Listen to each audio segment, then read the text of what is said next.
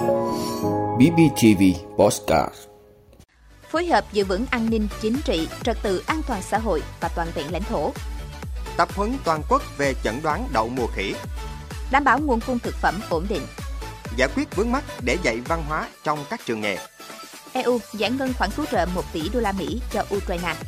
Đó là những thông tin sẽ có trong 5 phút tối nay, ngày 2 tháng 8 của BBTV. Mời quý vị cùng theo dõi. Thưa quý vị, sáng nay ngày 2 tháng 8 tại điểm cầu Bình Phước, Phó Bí thư tỉnh ủy, Chủ tịch Ủy ban nhân dân tỉnh Trần Tuệ Hiền cùng lãnh đạo Công an tỉnh, Bộ Chỉ huy Quân sự tỉnh, Bộ Chỉ huy Bộ đội Biên phòng tỉnh, Binh đoàn 16 đã tham dự hội nghị giao ban 6 tháng đầu năm về thực hiện Nghị định số 03 ngày 5 tháng 9 năm 2019 của Chính phủ về phối hợp giữa Bộ Công an và Bộ Quốc phòng trong thực hiện nhiệm vụ bảo vệ an ninh quốc gia, đảm bảo trật tự an toàn xã hội, đấu tranh phòng chống tội phạm và nhiệm vụ quốc phòng. Hội nghị do Bộ Công an và Bộ Quốc phòng phối hợp tổ chức. Tại hội nghị, lãnh đạo Bộ Công an và Bộ Quốc phòng đã thống nhất thông qua các nhóm nhiệm vụ trọng tâm 6 tháng cuối năm. Trong đó, chủ động nắm, theo dõi, nhận định, đánh giá, dự báo sớm tình hình thế giới, khu vực từ sớm từ xa, nhất là sự điều chỉnh chính sách, cạnh tranh chiến lược của các nước lớn, tác động đến lợi ích an ninh quốc gia của Việt Nam. Triển khai thực hiện có hiệu quả các kế hoạch, phương án đảm bảo an ninh an toàn hoạt động của các đồng chí lãnh đạo Đảng, nhà nước, các mục tiêu công trình trọng điểm,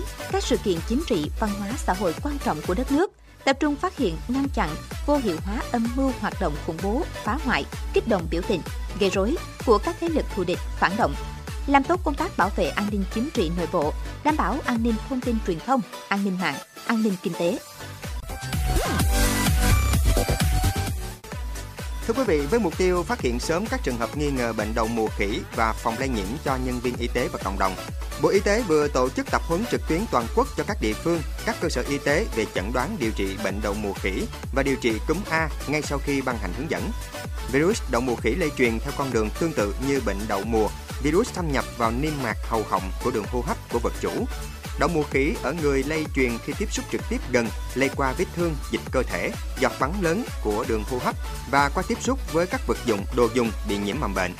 Có đến 90% các ca có triệu chứng phát ban, 48,3% sốt và các triệu chứng như ớn lạnh, đau đầu, ngứa, nổi hạch, đau cơ, loét miệng. Đáng chú ý là có những trường hợp ở thể không triệu chứng. Trẻ em và phụ nữ mang thai, người suy giảm miễn dịch thường rơi vào thể nặng, có thể dẫn đến tử vong. Lãnh đạo Bộ Y tế yêu cầu các đơn vị chủ động các điều kiện cần thiết cho công tác phòng chống dịch, bao gồm phát hiện sớm dựa trên lâm sàng, tìm nguồn cung cấp xét nghiệm chẩn đoán để chủ động phát hiện sớm ca bệnh xâm nhập để cách ly và điều trị kịp thời. Thưa quý vị, tại cuộc họp về giải pháp ổn định nguồn cung, có phần kiềm chế CPI, Bộ Nông nghiệp và Phát triển Nông thôn cho biết không lo thiếu nguồn cung lương thực thực phẩm, nhưng những biến động lớn về giá thế giới có thể tác động đến nguồn cung thịt nếu không được kiểm soát chặt chẽ. Các chuyên gia nhận định sau thời gian dài bị ảnh hưởng dịch bệnh, nhu cầu lương thực thực phẩm trên thế giới đang tăng cao. 7 tháng đầu năm nay, xuất khẩu nông lâm thủy sản của Việt Nam đã đạt hơn 32 tỷ đô la Mỹ, tăng 12,2% so với cùng kỳ năm ngoái. Còn đối với nguồn cung trong nước, Bộ Nông nghiệp tính toán, nguồn cung thực phẩm bao gồm các loại thịt sẽ đạt hơn 7 triệu tấn, hơn 18 tỷ quả trứng và 1,3 triệu tấn sữa trong năm 2022. Bộ Nông nghiệp và Phát triển Nông thôn khẳng định sẽ cố gắng điều chỉnh tốc độ tăng trưởng khâu sản xuất phù hợp với nhu cầu thị trường, hài hòa lợi ích giữa người sản xuất và người tiêu dùng, không ảnh hưởng tới chỉ số CPI những tháng tới.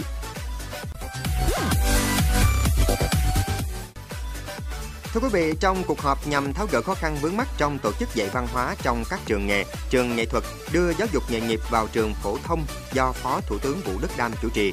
Bộ Lao động Thương binh và Xã hội cho biết, mỗi năm hệ thống giáo dục nghề nghiệp tuyển sinh được khoảng 350.000 học sinh vào học trình độ trung cấp. Trong đó có trên 80% số học sinh tốt nghiệp trung học cơ sở và có nguyện vọng học và thi lấy bằng tốt nghiệp trung học phổ thông. Đến hết năm 2020, cả nước có 245 trên 410 trường cao đẳng nghề, 380 trên 444 trường trung cấp nghề có thực hiện tuyển sinh và đào tạo trình độ trung cấp cho các đối tượng tốt nghiệp trung học cơ sở. Trong đó có khoảng gần 400 trường có đủ điều kiện đáp ứng yêu cầu giảng dạy văn hóa trung học phổ thông ngay tại trường theo quy định của Bộ Giáo dục và Đào tạo. Tuy nhiên, kể từ năm 2019, các cơ sở giáo dục nghề nghiệp gặp nhiều khó khăn trong tổ chức dạy văn hóa, thi cấp bằng tốt nghiệp trung học phổ thông theo hệ giáo dục thường xuyên.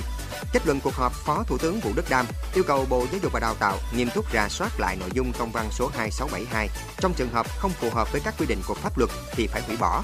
Phó Thủ tướng giao Bộ Giáo dục và Đào tạo, Bộ Lao động Thương binh và Xã hội thống nhất báo cáo Thủ tướng Chính phủ về tình hình các vướng mắc giải pháp để tiến hành dạy văn hóa trong các trường nghề, đưa giáo dục nghề nghiệp vào trong các trường phổ thông theo đúng quy định của luật giáo dục, luật giáo dục nghề nghiệp, trên tinh thần tạo điều kiện thuận lợi nhất cho học sinh, người học được học tập suốt đời.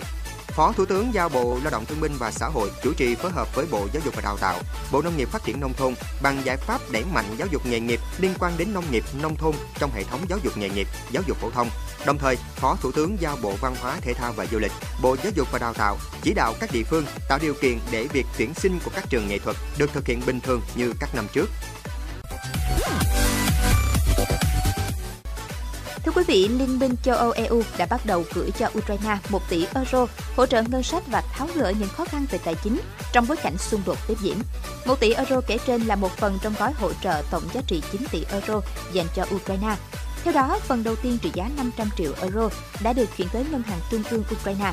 và phần còn lại cũng sẽ được gửi tới ngân hàng này trong ngày 2 tháng 8. Khoản hỗ trợ này sẽ được sử dụng cho các ưu tiên ngân sách. Ukraine cho biết ngân sách nước này thiếu hụt khoảng 5 tỷ đô la Mỹ mỗi tháng và việc vận hành các dịch vụ công đều dựa vào nguồn cứu trợ khẩn cấp của nước ngoài. Theo Bộ Tài chính Ukraine, nước này đặt mục tiêu đến cuối năm 2022 sẽ huy động được 20 tỷ đô la Mỹ viện trợ từ các đối tác phương Tây.